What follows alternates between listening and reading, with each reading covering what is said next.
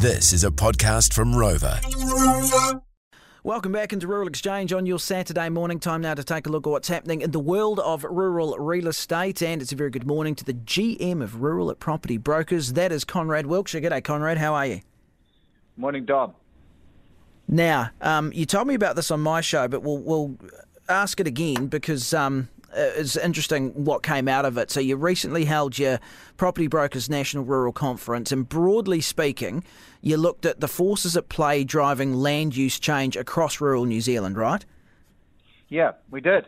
And yeah, I've done a little bit more homework since we last spoke as well, because it's it's just really interesting what's happening in the, in the rural land market, particularly when you, when you go back 20 years.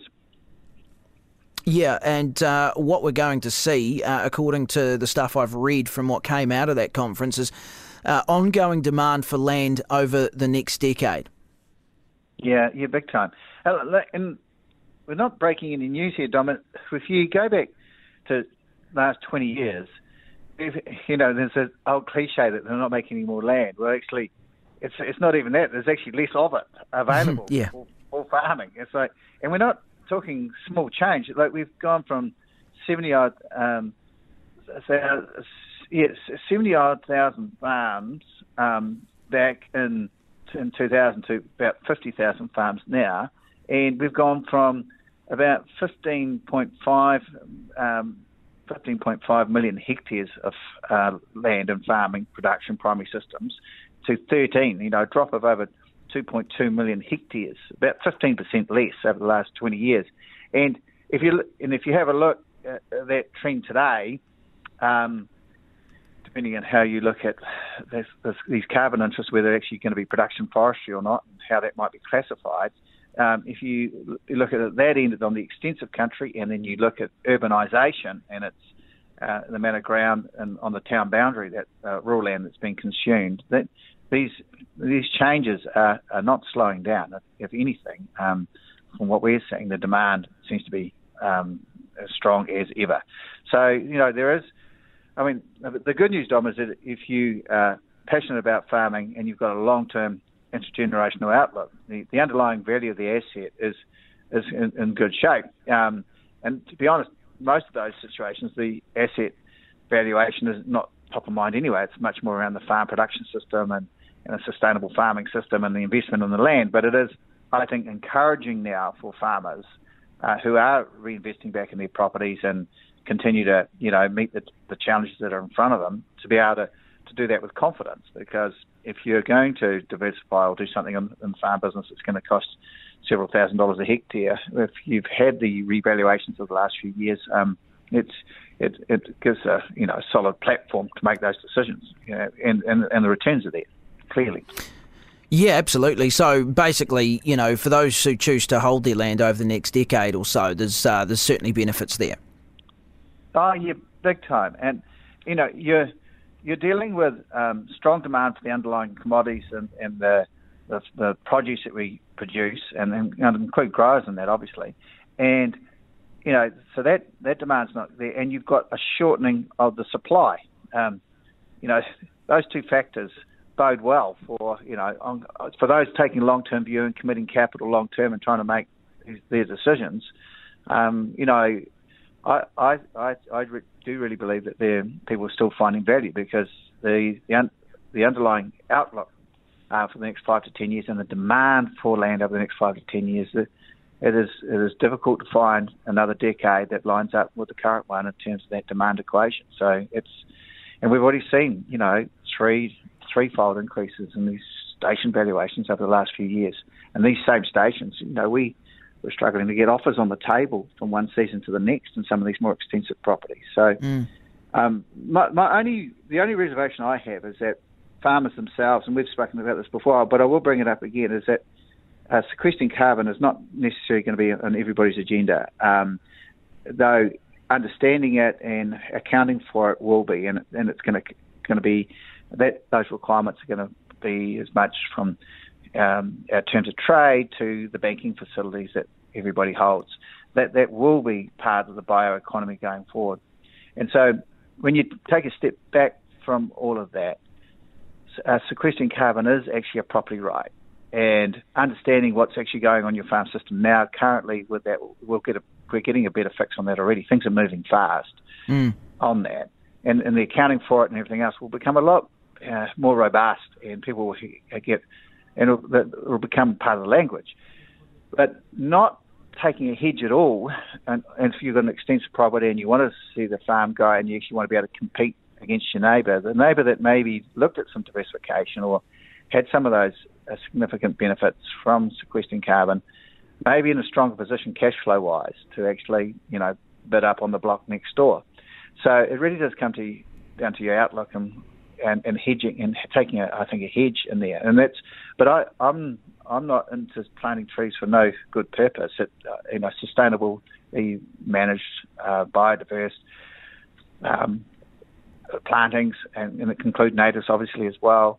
Mm. But you know, forestry has can potentially have a place uh, on a in a sustainable way, and I've always felt there's got to be room for farmers and local communities to be maybe collaborate a little bit. And farmer cooperatives have been a part of our New Zealand, New Zealand landscape forever. And irrigation schemes would be another good example. And it just occurs to me as, you know, rather than farmers just looking at their own 50 hectares, if, if they were able to, in a district, collaborate and think about um, how they would look at that, they, there is opportunity, I think, to think a little bit more laterally um, past the immediate farm gate as well in terms of how they might, you know, gain some access into that market without having to, you know, change their farm system or feel like they're walking away from a pastoral based business because you know, everything I read, the pastoral based businesses uh, are in great heart and the underlying valuations are, are underpinned on a whole raft of things, not least of which there's a finite amount of land and there's real demand at a range of levels for it.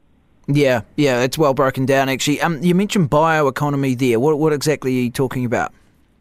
Well, the we're changing really from fossil fuels, and at the moment we're all sort of looking on the sideline as to what what does that really mean, and you know how on earth would we get these electric cars moving, and mm. how's, how's that all going to happen? But it's kind of happening faster than we think already, and you know you might have seen that chase that hydrogen chase boat of Team New Zealand that caught a lot of media attention, yeah. and you've got you've got significant transport companies, significant rural transport companies looking at hydrogen options for there. You've got Milky, the Fonterra truck. So they're all early indicators of change. And the funny thing about change, it's sort of like there's, a lot of chat, chat, chat, and then all of a sudden it just seems to happen.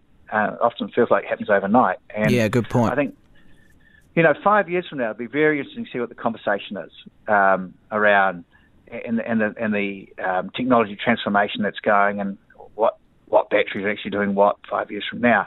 But there's just no question about any of it that we are moving away from fossil fuels and the bio and we are moving to a bioeconomy. So things that grow and store carbon, you know, but on you know, you know, you look at I pay a lot of attention to what Professor Warren Parker often speaks to, and you know, this whole storage of carbon and and, and how that is done, and then the biofuels and how that all works, and um, hydrogen is going to play a bigger bigger role, and there's some really exciting developments on all that.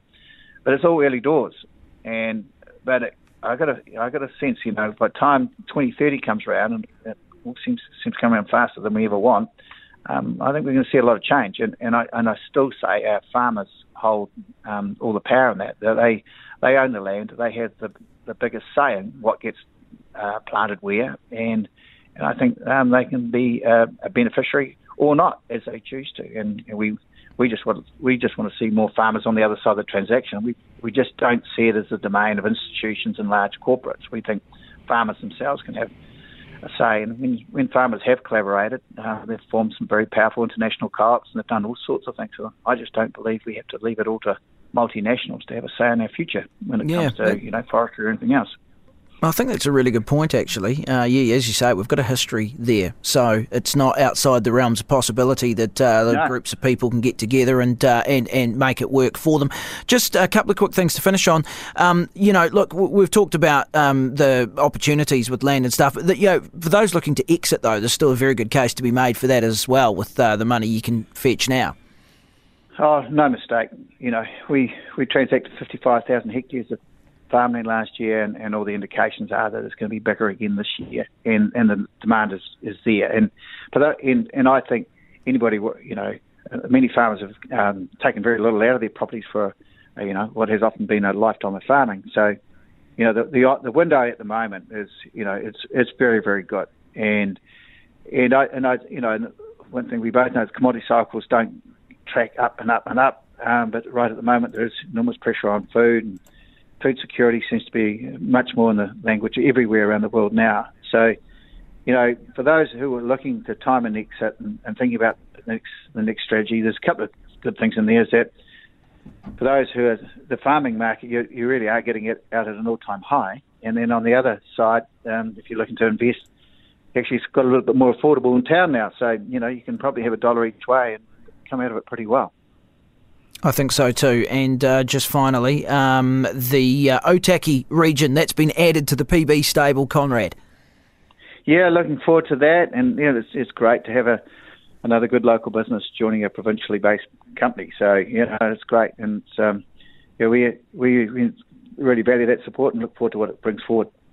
Good man, entertaining as always and informative. Uh, always appreciate it. That is uh, Conrad Wilkshire, GM of Rural at Property Brokers. Actually, just in relation to that, I was just reading a story this week uh, off RNZ which says that the sale of four sheep and beef farms to overseas investors uh, will turn uh, about 7,100 hectares into rotational forests. That has been uh, approved by the OIO and it's issued its latest decisions uh, made under the Special Forest Test. That test, of course, introduced back in 2018, designed to support the government's forestry policies, including more tree planting. And uh, farming groups have raised concerns that too much productive farmland is being lost to trees. We have covered that, but that is the uh, the latest this week. So there's uh, four sheep and beef farms sold to overseas investors, over 7,000 hectares worth. You are with Rural Exchange on your Saturday morning. Great to have your company. Up next, we're going to be talking to uh, Robin Mare from the West Coast, top of the South, Dairy Manager of the Year 2022. That's next here on Rex.